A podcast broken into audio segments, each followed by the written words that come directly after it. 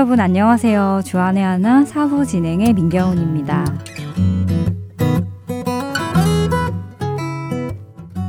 하루를 지내보면 하루는 굉장히 긴 것 같이 느껴집니다. 그런데 또 한 달 한 달은 훌쩍 지나가는 것 같습니다. 어느새 구월이 되었네요. 한국에 살고 있는 친구의 이야기를 들으니 어제까지는 후덥지근한 여름이었는데 오늘 아침은 갑자기 찾아온 가을 날씨였다면서 한국은 벌써 가을 내음이 난다고 합니다. 구월에는 한국의 대명절인 추석도 있지요. 가을도 되었고 추석도 앞두고 있지만 복음을 전하는 일은 하루도 쉼이 없을 것입니다.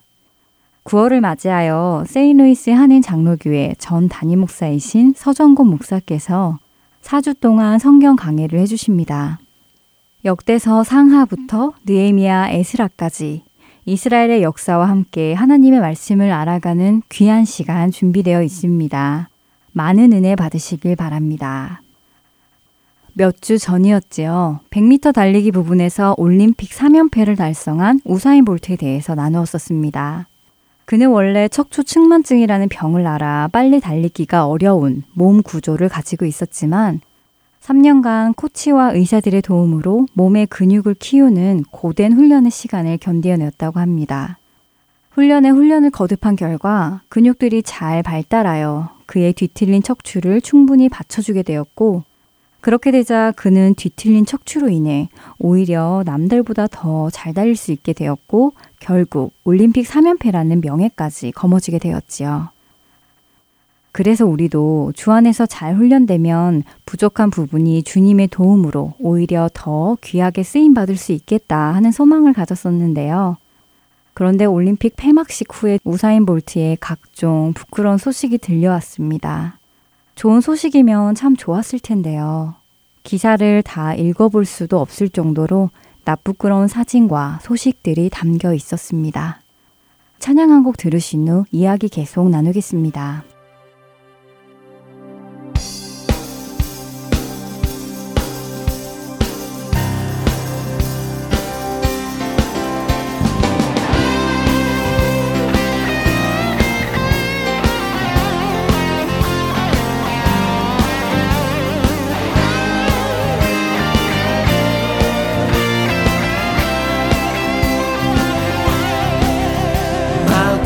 싸울지라 죄악 벗은 형제여 담대하게 싸울지라 저기 악한 적병과 심판날과 멸망의 날 내가 섰는 눈앞에 곧 다가오리라. 영광 영광 할렐루야 영광 영광 할렐루야 영광 영광 할렐루야 곧 승리 이들과 싸울지라 죄악 벗은 형제여 고함치는 무리들은 흉한 적군 아닌가 무섭고도 더러운 죄 모두 떨쳐버리고 주 예수 붙들라. 영광 영광 할렐루야 영광 영광 할렐루야 영광 영광 할렐루야 승리하리라.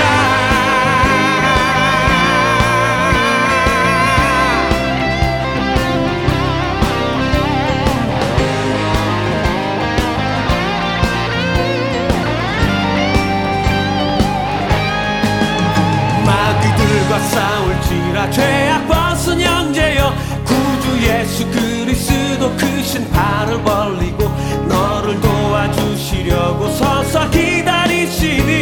너 어서 나오라. 영광 영광 할렐루야 영광 영광 할렐루야 영광 영광 할렐루야 곧 승리하리라. 영광 영광 할렐루야 영광 영광 할렐루야 영광 할렐루야 곧 승리하리라 곧 승리하리라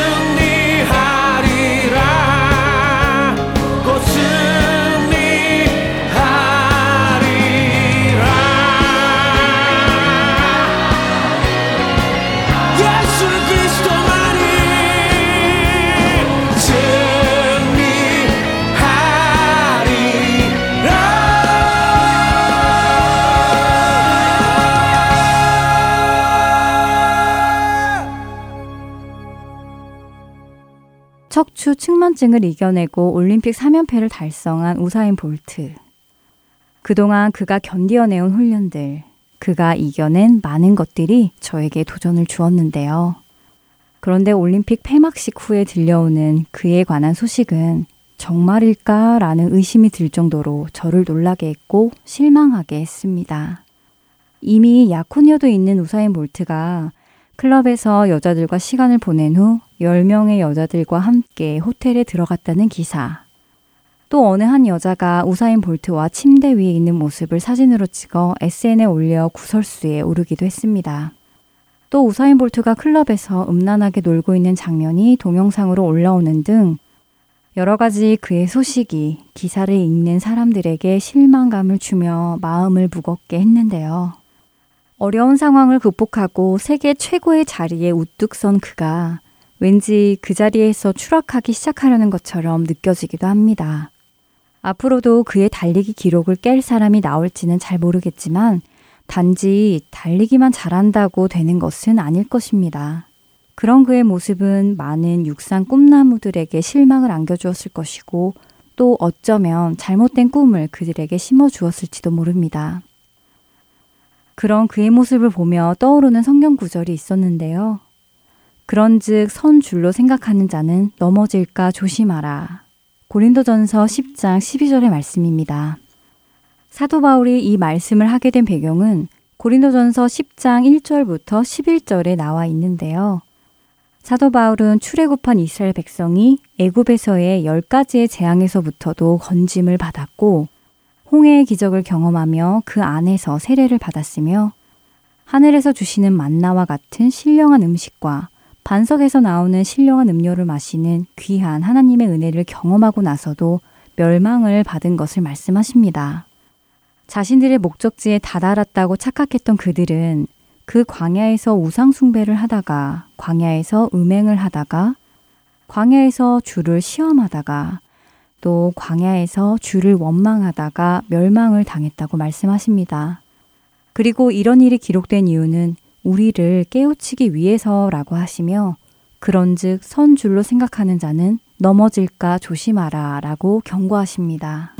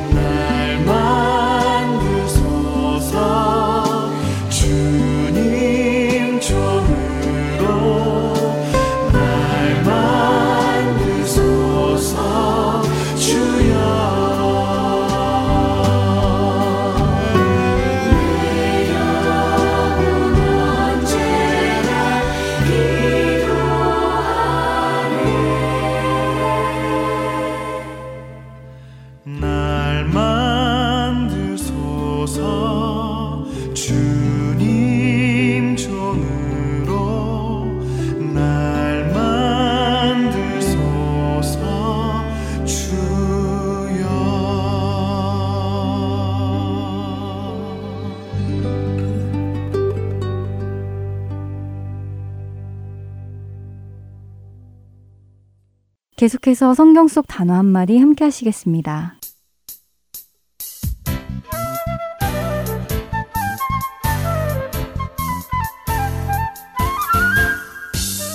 여러분 안녕하세요. 성경 속 단어 한마디 진행의 이다솜입니다. 신약 성경, 특별히 예수님의 행적을 증언하는 복음서들을 보다 보면 우리에게 낯설은 그룹의 사람들을 만나게 됩니다. 하지만 이들의 이름은 끊임없이 복음서에 나타나는데요. 바로 바리새인과 사두개인입니다. 언뜻 들어보면 어떤 파벌에 속한 사람들 같은 느낌이 드시지요? 성경에서 이들은 늘 예수님과 대립관계에 있는 것처럼 묘사되어 있기도 한데요. 이 바리새인과 사두개인은 누구일까요? 오늘 성경 속 단어 한마디에서는 바리새인과 사두개인에 대해 알아보겠습니다. 사복음서를 통해 예수님과 가장 많은 충돌을 한 사람은 누가 뭐래도 바리새인들일 것입니다. 이들은 왜 예수님과 충돌을 했을까요? 바리새인들이 누구인지 알면 그 이유를 알 수 있습니다. 바리새인이란 바리새파에 속한 사람들을 뜻하는데요. 유대인들이 바벨론의 포로 생활 중 이런 고난이 하나님의 말씀을 지키지 못하여서 그런 일이 일어난 것을 깨달은 사람들이 있었습니다. 그래서 이들은 토라라 불리는 모세 오경의 가르침을 철저하게 지키지 않은 운동을 시작하지요. 여기서 잠시만요. 모세 오경이 무언가 하실 수도 있으실 것 같은데요. 모세 오경이란 모세가 쓴 다섯 권의 성경을 의미합니다. 성경의 첫 다섯 권, 창세기, 출애굽기, 레위기, 민수기, 그리고 신명기 이렇게 다섯 권을 뜻하고요. 이 다섯 권을 히브리어로는 토라라고 부릅니다. 토라의 의미는 율법이라는 의미이고요. 바리새인들은 바로 이 모세가 전해준 하나님의 율법을 문자 그대로 이해하며 철저하게 지키기 시작했습니다. 그리고 더 율법을 잘 지키기 위해 율법을 해석하기 시작했고 율법을 더 잘 지키기 위한 조항들을 만들어갔습니다. 이러한 조항들을 장로들의 유전이라고 하지요. 바리새인들은 율법뿐 아니라 바로 이런 장로들의 유전까지도 철저하게 지켰습니다. 율법을 철저히 지키는 것은 좋은 것이었습니다. 경건한 생활을 하고 하나님의 말씀에 따라 살아가는 것은 귀한 일이었지요. 그래서 다니엘과 같은 사람은 바벨론 포로 시대에서도 빛이 나는 바리새인으로 인정을 받습니다. 그런데 문제는 세월이 지나면서 하나님의 말씀을 지키려는 것의 동기가 하나님을 경외하는 것에서 퇴색하여 자신들의 의의가 나타나기 시작했다는 것입니다. 마음은 없고 형식만 남은 것이지요. 그래서 이들은 자연히 예수님과 대립하게 되었습니다. 예수님은 그런 그들을 향해 회칠한 무덤이라고까지 부르셨습니다. 겉만 보기 좋고 속은 썩은 시체가 있다는 의미로 말이지요. 바리새인과 함께 자주 등장하는 그룹의 사람이 또 있습니다. 바로 사두개인인데요. 사두개인들은 바리새인들과 마찬가지로 모세의 율법을 인정하였습니다. 하지만 그들은 성경을 해석하는 서기관들의 기록이나 장로들의 유전은 거부했지요. 그리고 성경 해석에 바리새인들과 몇 가지 다른 관점을 가지고 있었는데요. 사두개인들은 육신의 부활과 죽은 후의 심판 그리고 천사들의 존재를 믿지 않았습니다. 이것은 모두 죽은 후의 세계, 즉 영의 세계와 관련이 있는 것들이지요. 이처럼 사후 세계에 관해 믿지 않았던 사두개인들은 자연스레 메시아에 대한 기대도 없었습니다. 그들은 이 세상만 살고 끝날 것이라고 믿기에 당장 눈앞의 삶에 모든 관심을 쏟았습니다. 그래서 이들 역시 예수님과 대립하게 되었지요. 예수님은 이 땅의 삶이 끝이 아닌 것을 알려주시며 영원한 생명을 주시기 위해 오신 분이시기에 그렇습니다. 조금 전에 성경을 해석하는 서기관이라는 말씀을 드렸었지요. 나온 김에 서기관에 대해서도 잠시 설명드리도록 하겠습니다. 서기관은 설명드린 그대로 성경을 해석하고 연구하는 사람들이었습니다. 때때로 율법사라고 불리기도 했지요. 이들은 대부분 바리새파에 속한 사람들이었고 성경을 해석하고 연구하기에 바리새파의 지도자 역할을 맡기도 했습니다. 이제 복음서를 읽어가실 때 등장하는 바리새인, 사두개인 그리고 서기관이 누군지 아시겠지요? 이것들을 생각하시면서 복음서를 읽으시면 조금 더 머릿속에 그림이 잘 잡힐 것이라 생각됩니다. 한 주간도 평안하세요. 성경 속 단어 한마디 다음 주에 뵙겠습니다. 안녕히 계세요.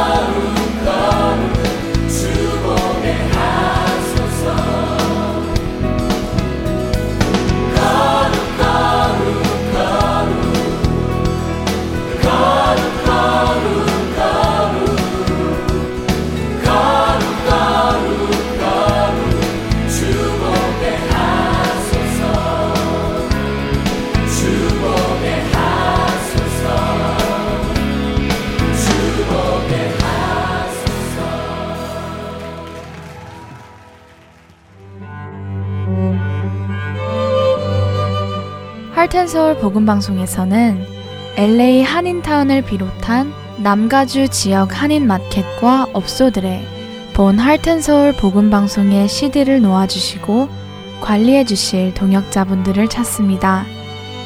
복음을 전하는 이 사역에 동참하실 분들은 복음방송 전화번호 육공이 팔육육 팔구구구로 연락 주시기를 부탁드립니다.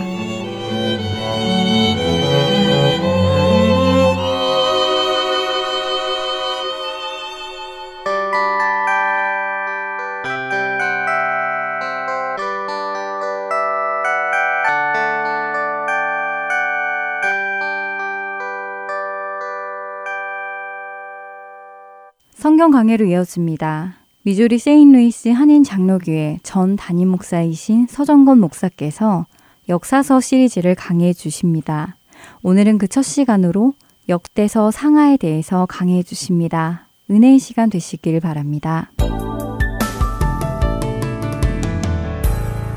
오늘 우리는 역대 상하를 오늘 잠깐 다루기를 원합니다. 역대상 사 장 구 절, 십 절 말씀을 우리 함께 보도록 하겠습니다. 야베스는 그의 형제보다 귀중한 자라 그의 어머니가 이름하여 이르되 야베스라 하였으니 이는 내가 수고로이 낳았다 함이었더라. 야베스가 이스라엘 하나님께 아뢰어 이르되 주께서 내게 복을 주시려거든 나의 지역을 넓히시고 주의 손으로 나를 도우사 나로 환난을 벗어나 내게 근심이 없게 하옵소서 하였더니 하나님이 그가 구하는 것을 허락하셨더라. 아멘. 야베스는 그렇게 기도합니다. 하나님, 내가 대충대충 살기 싫습니다. 하나님 축복하시옵소서. 내 삶에 꿈을 주시옵소서. 비전을 주시옵소서. 새로운 의미를 주시옵소서. 하나님 믿음을 주시옵소서. 하나님 내 가정 축복하여 주시옵소서. 내 자녀 축복하여 주시옵소서. 하나님 우리 자녀들이 이 세상에서 축복의 도구로 사용되기를 원합니다. 하나님 우리 교회가 축복받는 교회 되기를 원합니다. 그래야지 하나님 우리 교회를 통해서 하나님의 축복을 이 세상에 나누는 그런 교회 되지 않겠습니까? 하나님 내 비즈니스 축복하여 주시옵소서. 물질적으로 축복하여 주시옵소서. 그래야지 또 내가 선교사님들도 후원하고 그래야 될 거 아닙니까? 이 기도가 왜 나쁘냐는 것이 야베스는 지금 그런 기도를 하고 있다는 것입니다. 고통을 가지고 하나님 앞에 나간 사람, 그것이 야베스입니다.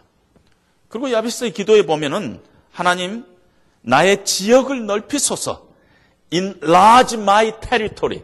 하나님 내 지역을 넓히소서. 여러분 지역은 땅인데요. 요즘 같으면은 뭐 하나님 뭐 땅 부자 되게 해주십시오 이런 기도인 것 같은데 그렇지 않습니다. 구약시대 때는 이 땅은요 하나님께 속한 것이에요. 아무나 사고 파는 것이 아니었습니다. 하나님께 속한 것이에요. 그래서 야베스가 나의 이 지역을 넓혀주소서 하는 이 이야기는 하나님께서 주시는 이 삶의 영역을 하나님의 뜻 가운데서 내 삶의 영역을 넓혀주시옵소서. 영향력 있는 삶 살아가게 하여 주시옵소서. 그것이 삶의 테리토리라는 것입니다. 운명처럼 야베스의 그 인생이라는 것이 아주 약점투성이었어요.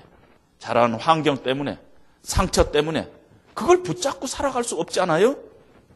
그걸 붙잡고 살아가면 사람이 움츠러들 수밖에 없는데, 늘 열등감에 빠질 수밖에 없는데, 사람들이 무슨 말을 하면은 내 얘기하는 것 같고 맨날 그런 상황 가운데 빠질 수밖에 없는데 하나님께서 나의 삶의 영역을 넓혀주시옵소서. 나를 묶고 있는 나의 그 저주의 이 사슬을 하나님 풀어주시옵소서. 주님 앞에 내 약점 가지고 나갑니다. 하나님 풀어주시고 나의 삶의 지경을 넓혀주시옵소서. 하나님의 은혜로 내가 감당하기를 원합니다. 움츠러들지 않기를 원합니다. 나 이렇게 죽기 싫습니다. 더 많이 품고 더 열고 나 그렇게 살고 싶습니다. 하나님 내 지경을 넓혀주시옵소서. 이 기도가 얼마나 성경적인 기도냐는 것이에요. 야베스 그런 기도를 했습니다. 내 한계에 갇혀있지 않게 하여 주시옵소서.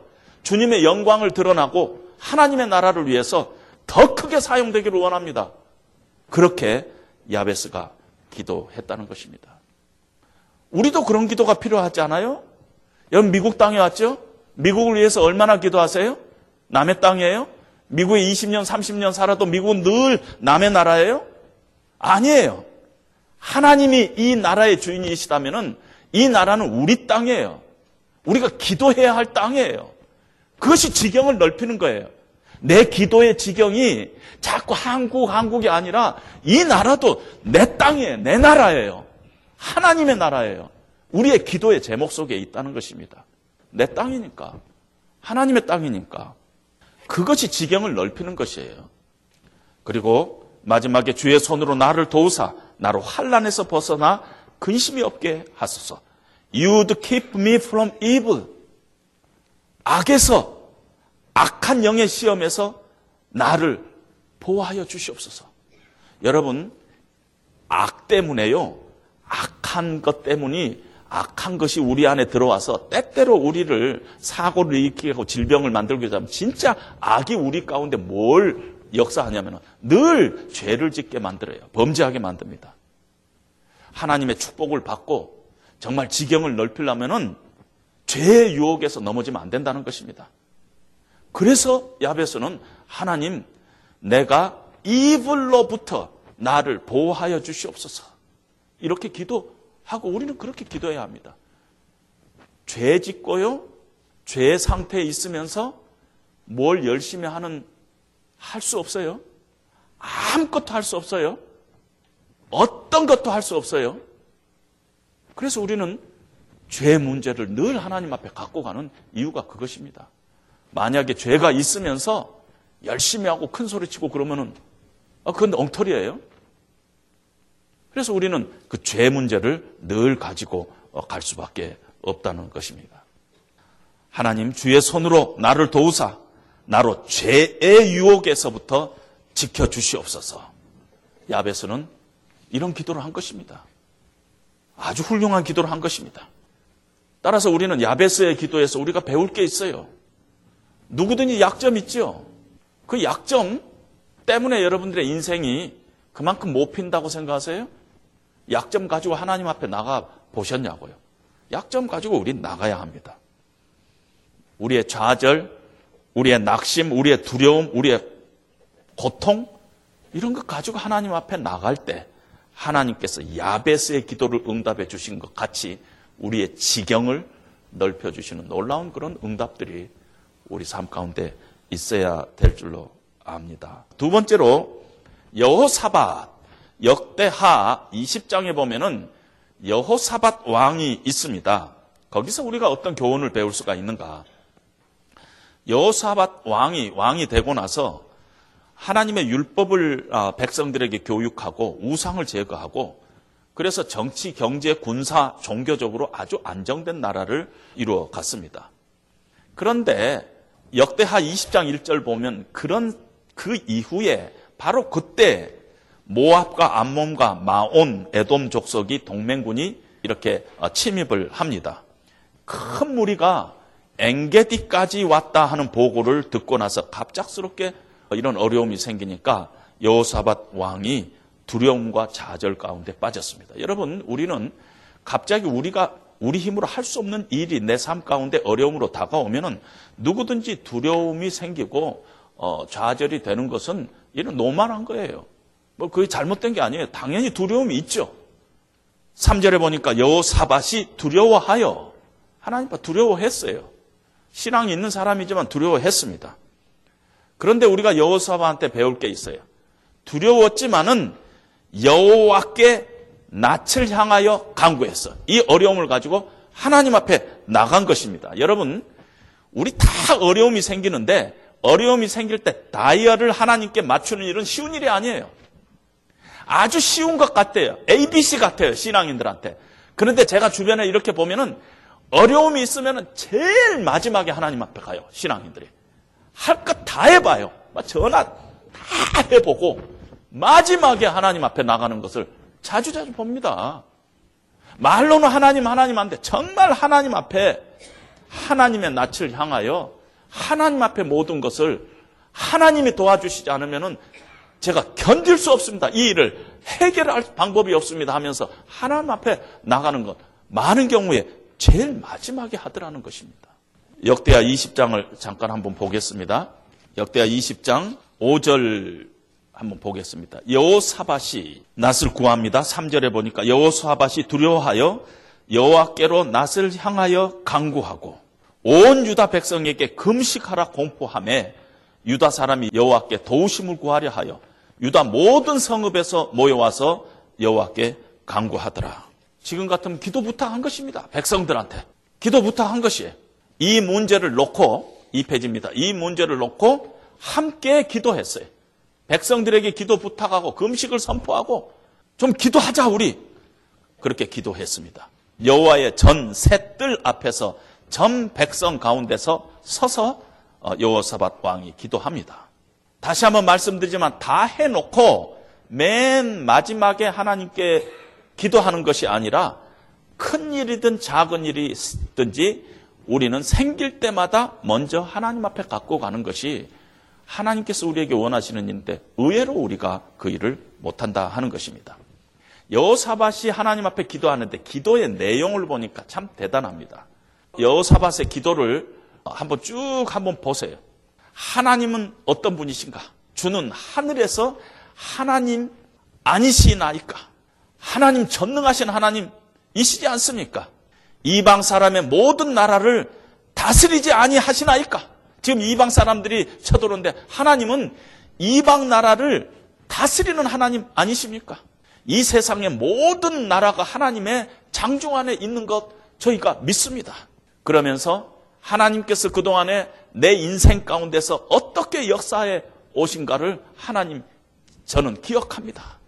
하나님께서 나에게 약속하셨고 내가 그 약속을 붙잡고 기도할 때마다 하나님이 응답하셨고, 하나님 지금 내가 살고 있는 이 땅도 하나님께서 아브라함의 자손에게 주시겠다 한 그 약속의 땅입니다. 이 땅을 지금 저놈들이 지금 쳐들어오고 있어요. 이 땅은 하나님께서 아브라함의 자손에게 준다고 약속한, 우리에게 하나님께서 주시겠다고 약속한 그 땅인데 이들이 지금 쳐들어오고 있습니다. 하나님, 그리고 하나님께서 다윗과 솔로몬이 솔로몬이 성전을 건축하고 하나님 앞에 기도할 때 하나님께서 그곳에서 어, 기도할 때마다 하늘문을 열고 하나님께서 기도에 응답하신다는 것을 제가 기억합니다. 이 이스라엘의 역사 속에서 하나님께서 어떻게 어떻게 간섭했는가를 하나님을 놓고 어, 기도를 합니다. 여러분, 우리가 자주자주 우리가 어떤 상황이 생기면 두려워할 수밖에 없지만은 늘 두려움을 끌고 가는 이유 중에 하나는요, 전쟁이 내가 하나님 대신 전쟁을 하려고 애쓰기 때문에 하나님 앞에 우리가 맡기지를 못하고 마지막까지 이걸 꽉 붙잡을 때 우리 안에 두려움과 걱정과 불안은 늘 상존하게 돼 있다는 것입니다. 영적 전쟁의 원리는요, 내가 하나님을 돕는 것이 아니라 하나님이 나를 돕는 것입니다. 우리가 잘 아는 여호수아 오 장 십삼 절에 보면은 여호수아가 이제 가나안에 딱 들어가기 일보 직전이에요. 바로 보이는 평야에서 가나안에 여리고성이 바로 보이는 거기에서 지금 진을 치고 있는데 여호와의 사자가 나타나지 않아요. 군대 장관이 나타나고 신발을 벗으라고 그러죠. 신발을 벗으라는 것은 구약에서는 네 권한을 나한테 넘기라는 뜻이에요. 권한을 나한테 넘기라는 것입니다. 내가 지금 너희들의 장관, 군대 대장으로 왔으니까 나한테 지휘권을 넘기라는 것입니다. 그리고 여호수아가 거기서 하나님 앞에 무릎을 꿇은 것을 우리가 봅니다. 이게 전쟁이에요. 여리고성은 그래서 누가 무찔렀어요? 하나님 자신이 하나님의 방법으로 무찔렀던 것을 우리가 봅니다. It is my battle. 하나님께서 그렇게 이야기합니다. 그렇게 하나님이 말씀하시니까 여호사밧 왕이 신뢰했어요. 그래서 대열을 이루고 서서 너희와 함께한 여호와가 구원하는 것을 보라. 내일 저희를 마주 나가라. Take your position, stand firm. 이런 말을 쓰면서 이제 하나님을 우리가 신뢰하자 하는데 두려워 말고 믿음을 가지고 하나님께만 시선을 고정시키면서 하나님만 의지하고 하나님은 반드시 이 상황을 해결해 주실 분임을 믿으면서 기대하며 문제로부터 도망하지 말고 문제를 직면하라 하는 그러한 신뢰를 여호사밧이 보내고 있습니다. 이십 절에 보면은요, 이에 백성들이 아침에 일찍이 일어나서 드고와 들로 나가니라. 나갈 때 여호사밧이 서서 이르되, 유다와 예루살렘 주민들아, 내 말을 들을지어다. 너희는 너희 하나님 여호와를 신뢰하라. 그리하면 견고히 서리라. 그의 선지자들을 신뢰하라. 그리하면 형통하리라. 하나님을 신뢰하라고 얘기합니다. 하나님의 능력을 신뢰하고, 하나님께서 말씀하시는 그 말씀을 신뢰하고, 하나님의 선지자를 신뢰하고, 하나님의 어떤 분이신가? 전능하신 하나님, 정말 우리를 사랑하실 때 끝까지 사랑하시는 하나님, 긍휼이 풍성하신 하나님, 그 하나님의 하나님, 그 하나님을 신뢰하라는 것입니다. 그러면서 이제 전쟁터로 나가는데 이십일 절에 보니까 백성과 더불어 의논하고 노래하는 자들을 택하여 거룩한 예복을 입히고 군대 앞에서 행진하며 여호와를 찬송하여 이르기를, 여호와께 감사하세 그의 인자심이 영원하도다 하게 하였더니. 여러분, 이건 놀라운 장면이지 않습니까? 전쟁을 하는데 전쟁 제일 앞에 성가대를 세웁니다. 성가대원이 노래하면서 찬송하면서 나가게 하는 것입니다.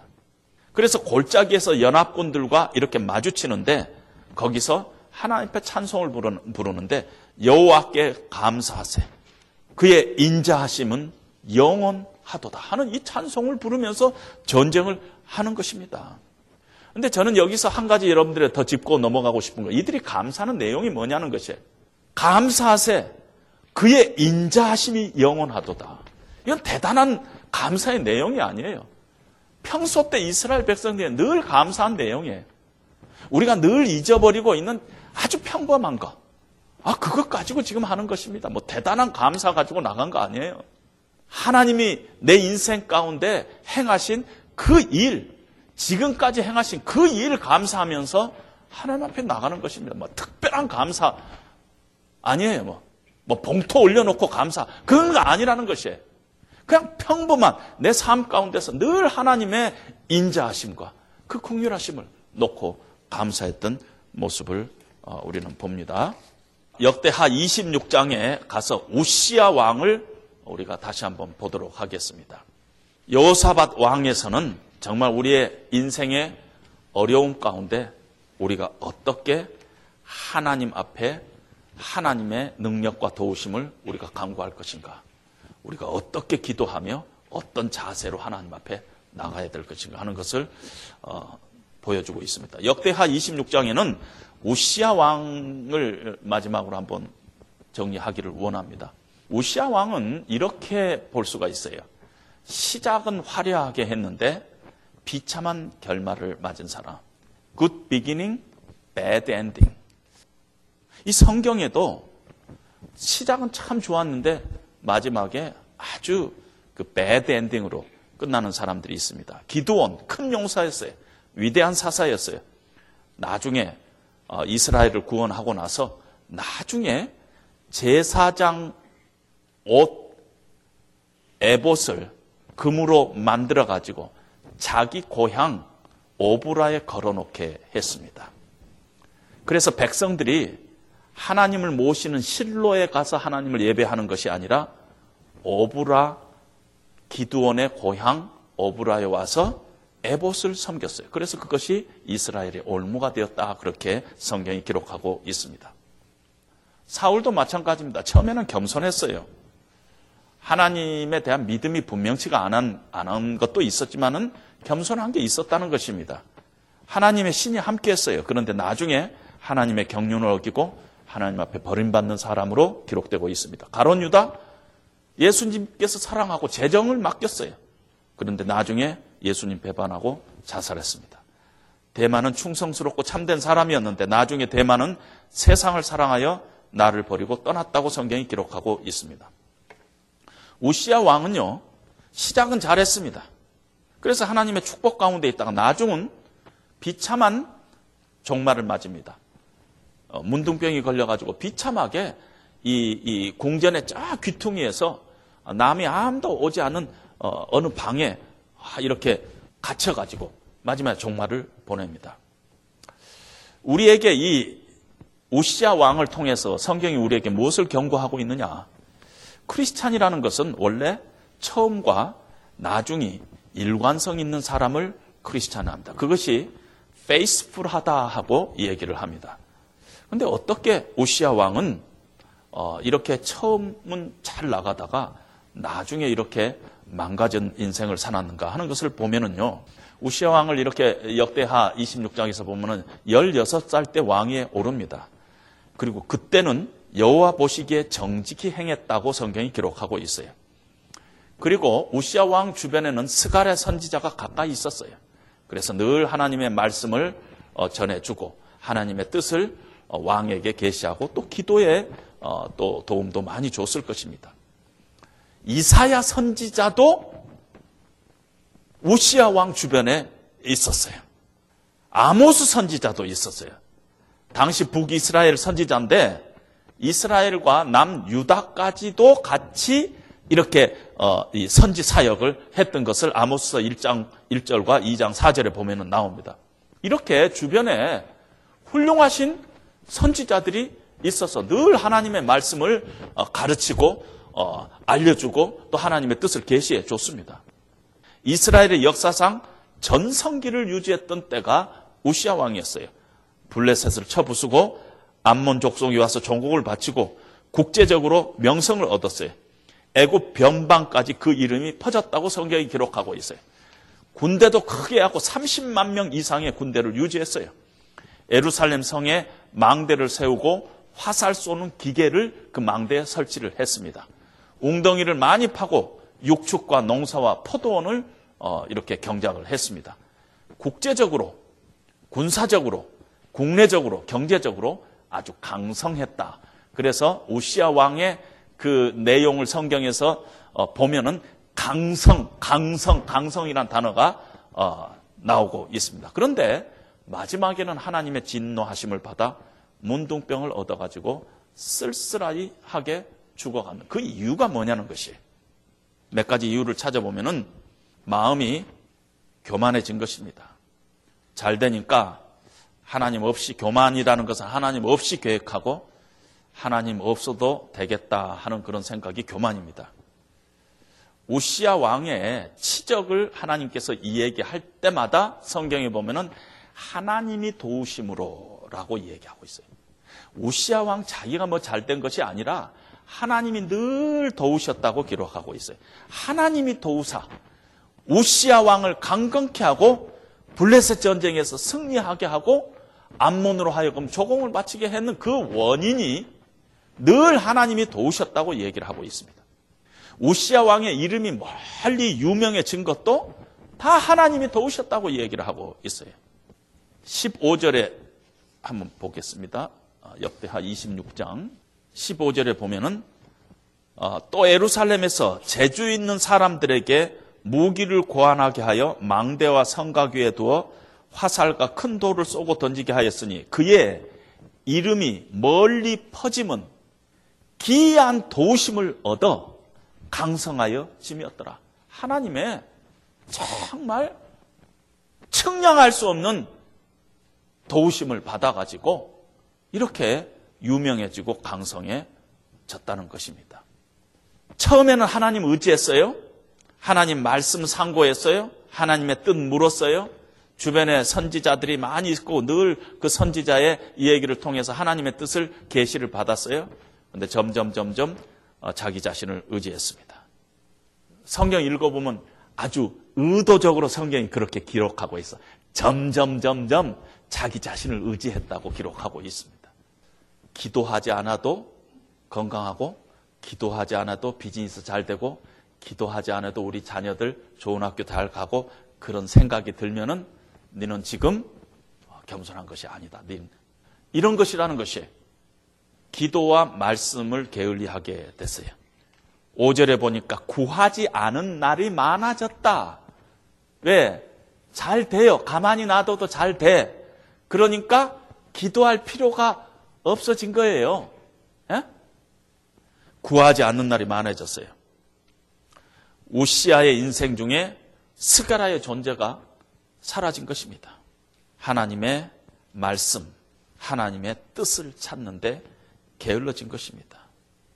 왜 점점 더 말씀과 기도에 게을러졌을까? 교만하기 때문에 이제 교만이 그 마음속에 들어오기 시작한 것입니다. 그리고 그 안에 교만이 생기면서 은근하게 어떤 또 욕심이 생겼던 것 같아요. 하나님 욕심, 탐심, 하나님이 허락하지 않는 걸 욕심내는 거예요. 어느 날 여호와의 전에 들어가서 향단에 분향을 합니다. 자기가 하나님의 전에 들어가서 하나님의 전에서 분향을 하는 건 제사장이 하게끔 돼 있습니다. 하나님의 뜻은 제사장들을 하나님께서 뽑았어요. 레위 지파 중에서 아론의 후손 중에서 제사장을 뽑아가지고 제사의 일을 하나님께서 맡겼습니다. 그런데 어느 날부터 하나님의 전에 들어가가지고 마음이 교만해지고 또 뭐 욕심이 생기고 그러니까 하나님의 뜻보다는 내가 왕의 그 권한도 있지만은 제사장의 권한도 내가 쥐고 싶은 생각이 든 것입니다. 제사장 하는 것이 영 보기에 좋은 거예요. 아, 저것도 내가 하면 되겠네. 이렇게 생각한 것입니다. 그래서 십육 절에 보니까 그가 강성하여지매 그의 마음이 교만하여 악을 행하여 그의 하나님 여호와께 범죄하되 곧 여호와의 성전에 들어가서 향단에 분향하려 한지라. 제사장이 깜짝 놀래가지고 제사장 아사랴가 다른 제사장을 데리고 왕 앞에 이렇게 왕하고 컴플런트 했습니다. 이러면 안 된다고. 이건 하나님의 법도 어긋난 거. 왕, 왕이시여. 그러면 안 된다고. 그랬어요. 그랬더니 십구 절에 보세요. 웃시야가 손으로 향료를 잡고 분향하려 하다가 화를 내니 제사장한테 화를 낸 것이면 야, 까불지 마. 뭐 내가 왕인데 이거 뭐 이거 못할 법이 뭐가 있어? 어?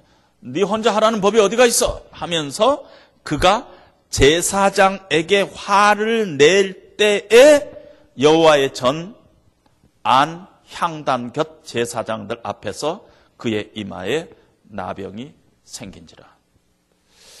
우리가 여기서 보면은 몇 가지를 한번 이렇게 생각해 볼 수 있습니다.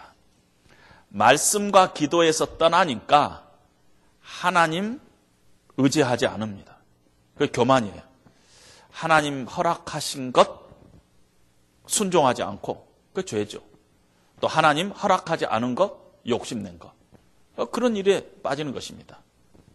제사장 아사랴가 질책할 때 분노를 발할 때 문둥병이 생겼어요. 저가 제사장에게 노할 때 그 이마에 문둥병이 발한지라. 저가 향료를 잡을 때가 아니라 제사장에게 노할 때 그 이마에 나병이 생긴 것입니다. 자기 고집대로 밀고 나갈 때 제사장이 회개할 기회를 줬는데 회개하지 않을 때 그때 하나님께서 웃시야를 친 것입니다. 여러분 우리 인생 가운데 위험한 순간이 있는데 언제 위험한 순간이냐면은 죄를 지을 때가 아니에요. 어느 경우에는 잘못됐구나 깨달으면서 아무런 조치도 취하지 않을 때 이때가 제일 위험하다는 거예요. 사람 죄를 지을 수 있어요. 아 이게 죄구나. 아 이거 하나님이 싫어하는구나. 근데 아무도 안 보네. 이때 위험하다는 것이에요. 이때 위험하다는 것이에요. 문둥병은요 하나님의 거룩하심에 대한 의식이 마비된 상태. 가 문둥병의 죄예요. 웃시야의 이 사건을 통해서 우리가 교훈받아야 될 것이 웃시야가 어떤 그 이름의 뜻이 뭐냐면은 The Lord is my strength. 하나님은 나의 힘이시라. 근데 자기 이름처럼 살지 못했죠. 그래서 하나님께서 웃시야를 통해서 우리에게 주시는 그 메시지가 웃시야처럼 살지 말고 웃시야 이름처럼 살라는 것이에요. 하나님은 나의 힘이시라. 늘 하나님 의지하고 하나님의 뜻과 하나님의 도우심을 늘 간구하면서 내가 형통한 이것조차도 다 하나님께서 도와주신 것이다. 그런 겸손함을 가지고 늘 웃시야처럼 하나님이 나의 힘이시다. 내 능력이 아니라 하나님께서 도와주셔서 내가 지금 이 일을 하고 있다 하는 그런 겸손함을 늘 우리가 어, 가지고 살아갈 때 우리의 인생이 처음도 하나님의 도우심 가운데, 하나님의 은혜 가운데 있고 마지막에 우리가 마지막까지 가는 것, 그것이 성경에서는 신실한 자다 이렇게 표현을 하고 있잖아요. 그것이 우리의 크리스찬의 삶의 목표인 것입니다.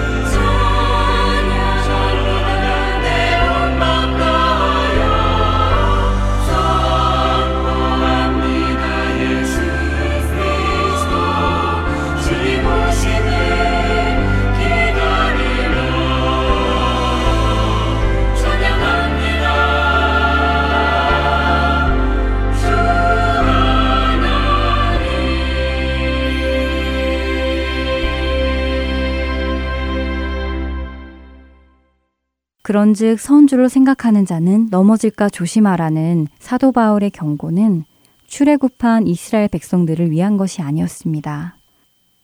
사도 바울은 오히려 출애굽한 이스라엘 백성들의 예를 들어 고린도 교인들에게 경고하고 계시는 것이었습니다. 그들에게 일어난 이런 일은 본보기가 되고 또한 말세를 만난 우리들을 깨우치기 위하여 기록되었느니라. 고린도전서 십 장 십일 절의 말씀입니다. 출애굽한 이스라엘 백성들이 광야에서 멸망을 당한 것이 기록된 이유는 당시 고린도 사람들을 깨우치기 위함이라고 하십니다.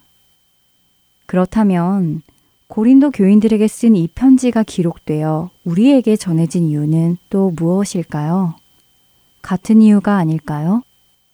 고린도 교인들이 출애굽한 이스라엘 백성들을 교훈 삼아 회개하고 돌아와야 했듯이 이 고린도 전서를 읽는 우리들이 고린도 교인들을 교훈 삼아 회개하고 돌아와야 하는 것이 아닐까요? 세례도 받고 직책도 받고 여러 가지 봉사도 하기 때문에 나는 구원받았다라고 혹시라도 착각하고 있을지 모르는 이 시대의 우리들에게 선줄로 생각하는 자는 넘어질까 조심하라는 말씀은 단지 내가 세례받았기에 구원받은 것이 아니고 교회에서 직책을 받았기에 구원을 받은 것도 아니니 착각하지 말라는 말씀이 아닐런지요. 그렇다면 넘어질까 조심하며 무엇을 해야 할까요? 성경은 계속해서 말씀하십니다. 사람이 감당할 시험 밖에는 너희가 당한 것이 없나니 오직 하나님은 미쁘사 너희가 감당하지 못할 시험 당함을 허락하지 아니하시고 시험 당할 즈음에 또한 피할 길을 내사 너희로 능히 감당하게 하시느니라. 그런즉 내 사랑하는 자들아 우상 숭배하는 일을 피하라. 고린도전서 십 장 십삼 절과 십사 절의 말씀입니다. 성경은 말씀하십니다. 구원받았다고 착각하고 있지 말고 혹시 여러 가지 시험 속에서 내가 믿음 없는 행동으로 멸망에 빠지는 일을 하지 않을까 주의하라고 말입니다.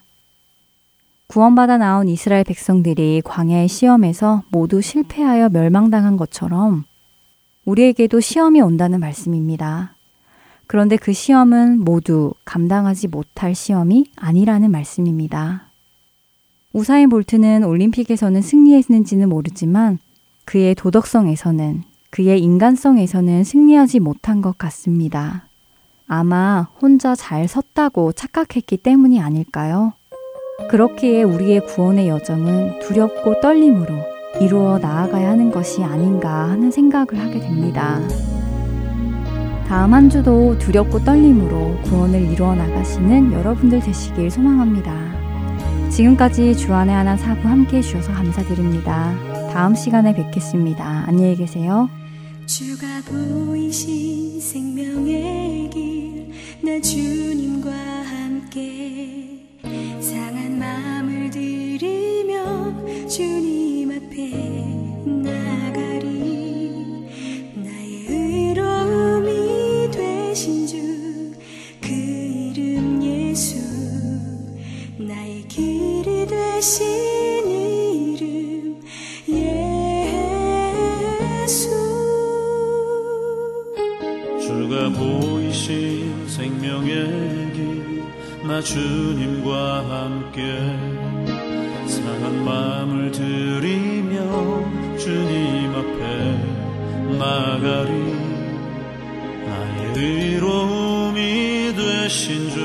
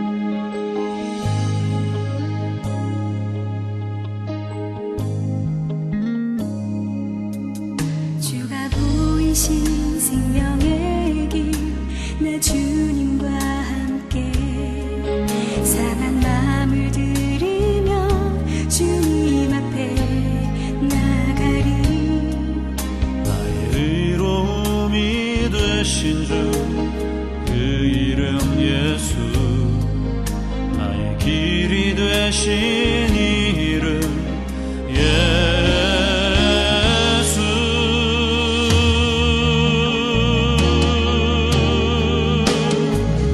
나의 길 오직 그가 아시나니 나를 단련하신 후에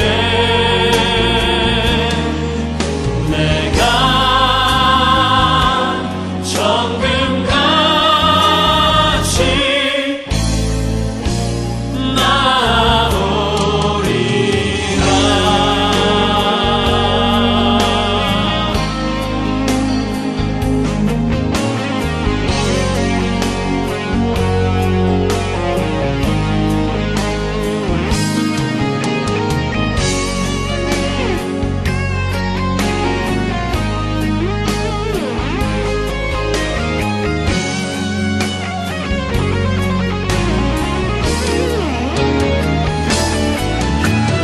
기